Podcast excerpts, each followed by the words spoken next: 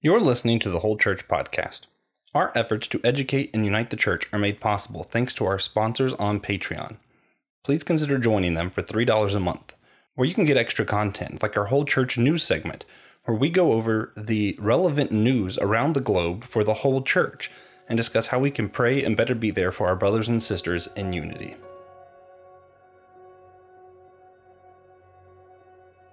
Job 38 verses 1 through 7 in the New American Standard Bible says, The Lord answered Job from the whirlwind, and he said, Who is this who darkens the divine plan? By words without knowledge, now tighten the belt on your waist like a man, and I shall ask you, and you inform me. Where were you when I laid the foundations of the earth? Tell me, if you have understanding. Who set its measures, since you know? Or who stretched the measuring line over it? On what were its bases sunk? Or who laid its cornerstone when the morning stars sang together and all the sons of God shouted for joy? God's getting a little sarcastic there, Pastor Will. Mm. Do you think an understanding of God's limitless power and knowledge could embolden us to pursue the unity that He desires of us a little bit better? Yeah, I think as long as that power is rooted in something else other than power itself, if that power is rooted in love and grace, then then yeah, that leads to unity. It leads to um, healthy relationships. I think what Job is really wrestling with is this kind of question of the problem of unjust suffering. And yeah, for 37 chapters, uh, Job has been pleading for for God to speak up, and God finally does here in chapter 38. Uh, but God doesn't really answer the question. It just throws another question back at Job. Where were you when the universe was being created? So, in a sense, God is reminding Job of the limitless power that God has and drawing Job's uh, eyesight and attention away from himself and beyond himself, looking at the grander picture of creation, which can be helpful when someone is suffering to look at the stars, look at the creatures, look at what else is going on around you to help frame that. But it doesn't get God off the hook of why Job is suffering and why God isn't using God's limitless power to relieve Job of, of his suffering. And I think that's where the book is coming in, in terms of you talk about sarcasm, kind of the um, the parody of this book, uh, the com- divine tragic comedy of this book is like, okay, God, they're suffering. Why? Why is that? And God never really answers it. But um, I, I think as long as that power because there's the love of power and then there's the power of love and and i think within job uh, if it's asking if god's just powerful okay um, fine well, where does that get you but if that power is rooted in love and grace then i think that takes you to a larger picture um, that hopefully will draw you into a to a other kind of relationship Yeah. And this these verses also seem to be kind of implying that God's saying he has a plan. He doesn't answer what the plan is or why it's relevant or anything, but do you think just kind of understanding that God does have a plan, does that help us any in doing what he's asked of us? I mean, not just concerning unity, just in general. Yeah, I think it does lend itself to if I know that there's a larger picture at work and a grander design beyond myself, then that does that that does help. Um, if I know somebody, you know, I, I'm going to have a lot more trust in a tall building if I trust the engineer who put that building together, rather how I understand how they put the every little screw in its uh, exact place. Um, I still think, you know, this book leaves an open-ended question and doesn't answer the problem of suffering or unjust suffering, um, but it at least helps us see a bigger picture in who God is and who humanity is in light of um, who God is.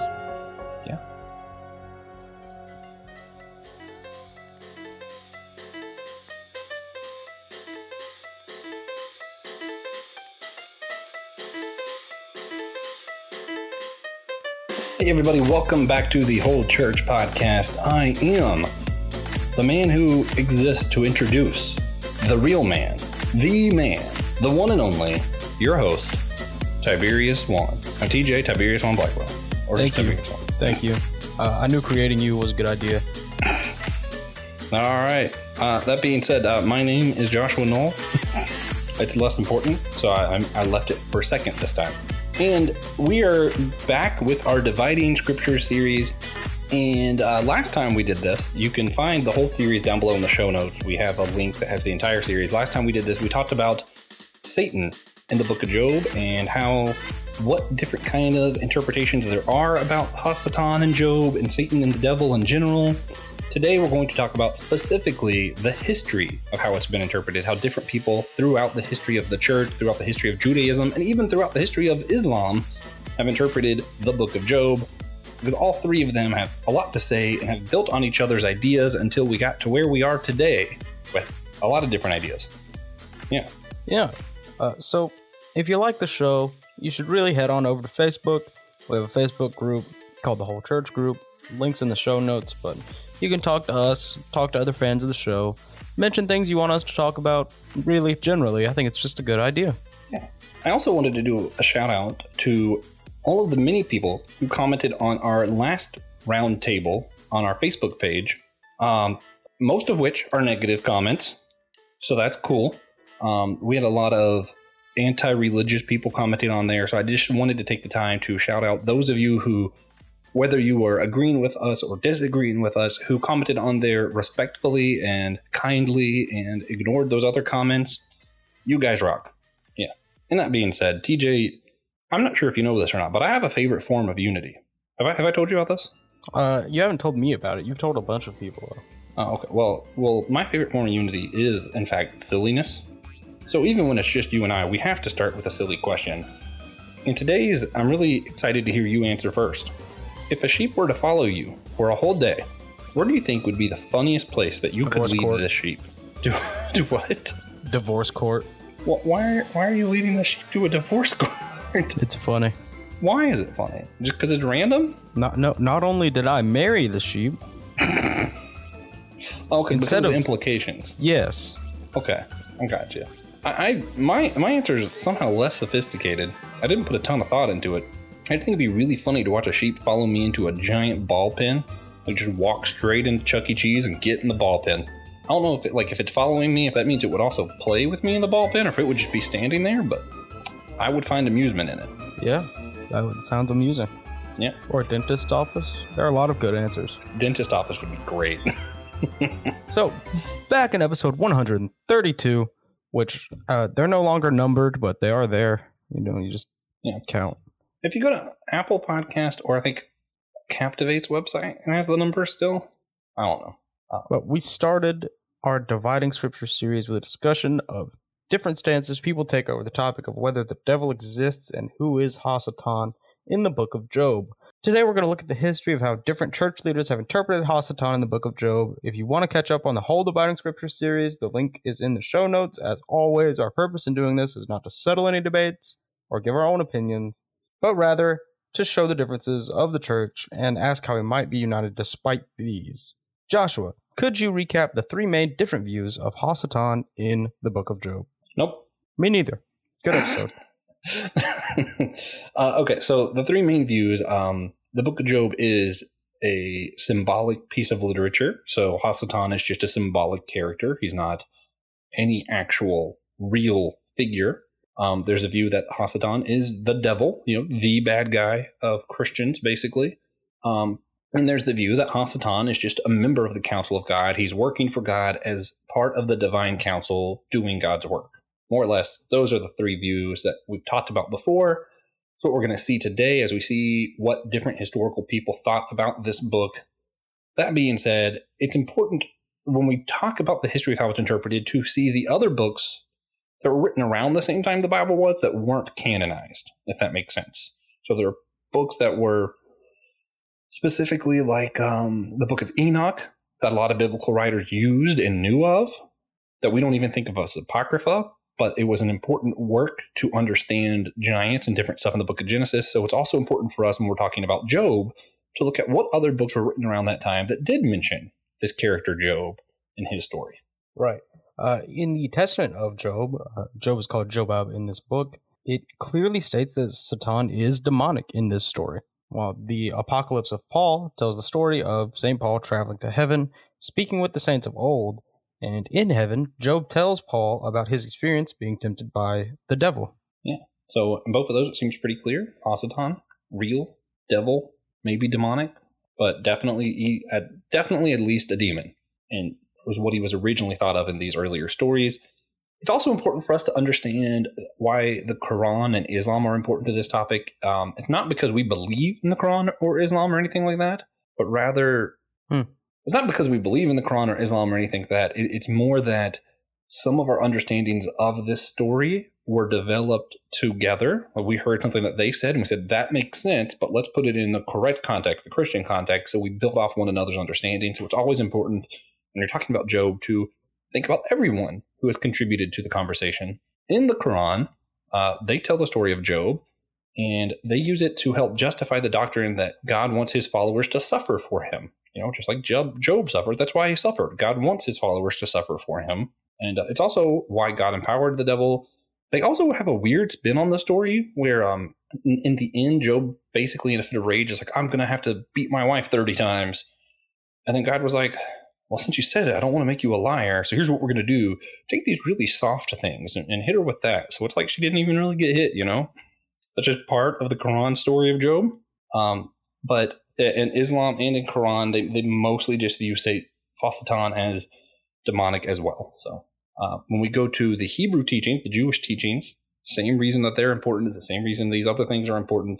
Well, actually, they upheld that Satan was an angel of the Lord, part of the divine council kind of thing. So that was a little bit different if you look at the older Hebrew teachings after the books of the same time being written, but before we get to some of the other historic characters we're going to talk about. Right. In the 9th century, a Jewish rabbi named Sadiah claimed Satan was an adversary but not demonic. Very important. Uh, Hesychius of Alexandria was a Greek grammar expert who believed Hasatan symbolized the struggle of temptation and Job's sin was an intellectual one, following teachings like Aristotle's intellectual values. Maimonides, a 13th century Jewish philosopher, uh, the adversary is only Job's evil imagination, taking him to a dark place where he blamed God for wrong- wrongs being done to him. Uh, he uses 32, 22, and 23 of the book of Job to justify these thoughts, which say, He draws near to the pit and his life to the executioners. If there is an angel on his side, one mediator out of a thousand to tell a person what is right for him. Yeah. And basically, the thought he had was it talks about him drawing near to the pit because Hasatan is his imagination drawing him to the dark side. So he has to become one with the Force. It was really just Jedi thoughts.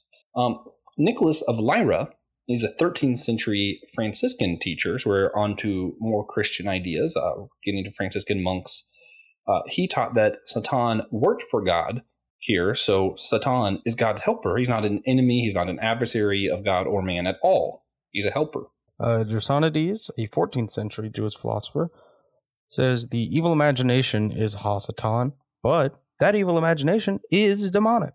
Uh, Gregory the Great and no one else of note believed that uh, Satan was the devil. Martin you- Luther in huh? Are you going to explain who no one else of note was? Mm-mm. He means Thomas Aquinas. Martin Luther interpreted Hasatan as under them, which to him meant Satan was a lesser angel trying to prove themselves. Calvin, John, uh, believed Satan in this book was the devil. It's a pretty classic view that we know most of the church holds today. Um, a different view, C.S. Lewis, he believed that Job and Jonah were both figurative books. They weren't meant to be historical. So to him, Satan in the book of Job was more symbolic of man's temptation.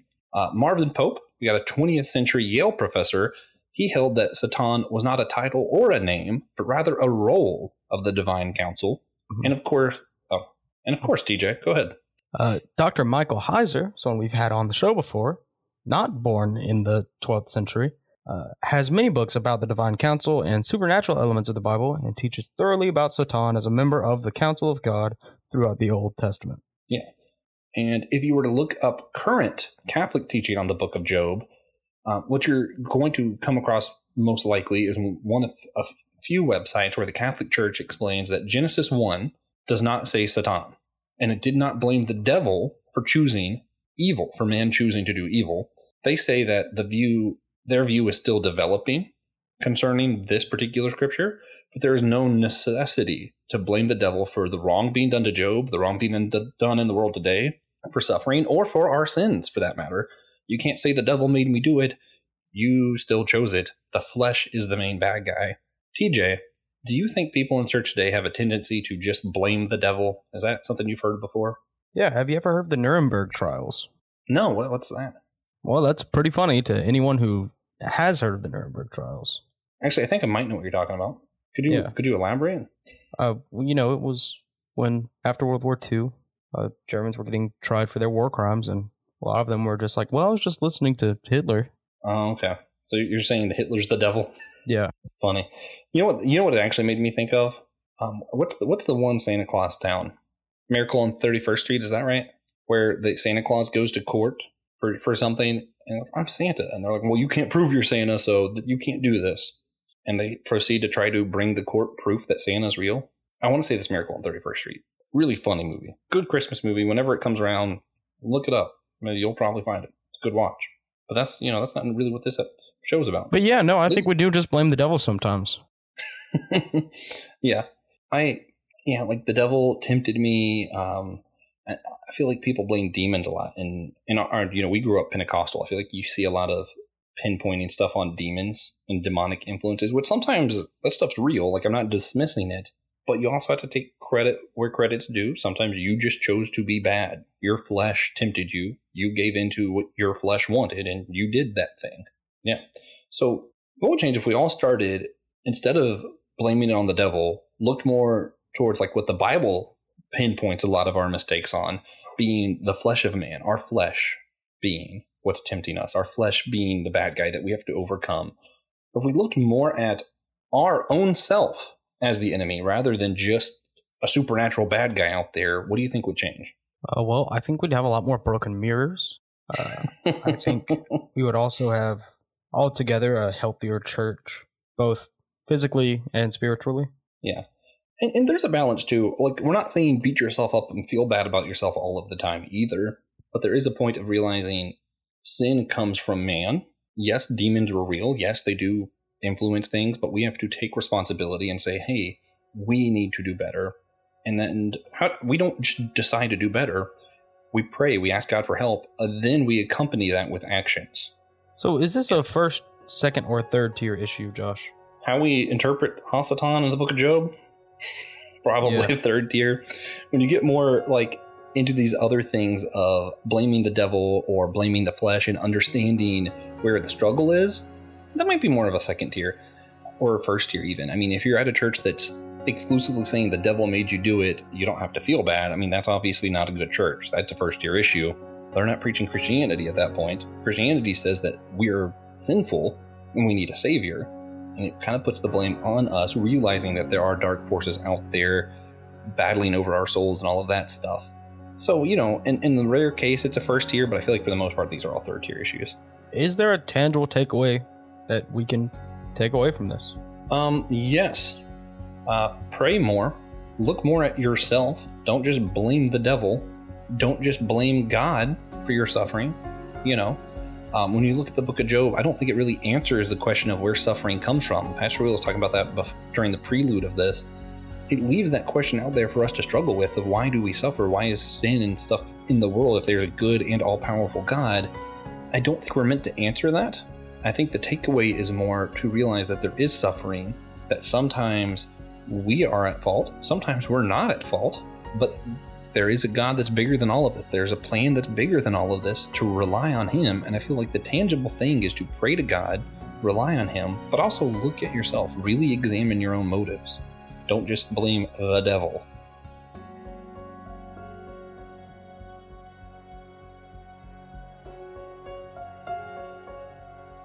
So now I would just like to take a minute to share what all God has been up to with us recently by sharing a blessing, challenge, moment of worship, whatever, what have you. It's our God moment segment, and I always make Josh go first uh, because it's funny to me now. Yeah. So, Josh, well- do you have a God moment for us this week? yeah, uh, my my brake pad just doesn't exist anymore in my car, so that that was awful. Could have been extremely expensive to get fixed. Happens that my brother's friend's like, "Hey, I know how to do that and fix your road. Is it rotor? Is that what I'm thinking of? Rotator? Probably. Rotor. Yeah. Anyway, he knows how to do all that, so just get the pieces and bring it over, which was like a sixth or an eighth of the cost or something, like ridiculous. So I was like, "Hey, praise God." Yeah. Yeah. I'm not surprised. Yeah. Your brakes have been terrible the whole time you've had that Jeep. I feel that way also, but they kept telling me that they're fine. Now they're very clearly not fine. So Yeah. hopefully this will fix all of the issues. hmm God will provide a lawsuit, inshallah. But uh, uh, it's my grandma's birthday Hey, Or happy was- birthday, TJ's grandma. a couple days ago. Does she listen? I don't know. Happy birthday if you listen. I haven't asked. So feel grateful that she gets to live another year, 77. Well, nice. Getting up there, you know? So, It's a good year. Sevens. That's God's number. yeah. Maybe she'll make it to 777. That'd be sick. I disagree. Or seven to be awful. I mean, if you But- could just be super healthy that whole time. I mean, yeah. But if you enjoyed this episode, please consider sharing it with a friend or an enemy. You could share it with a cousin. If you have roommates, share with them. Tons of options.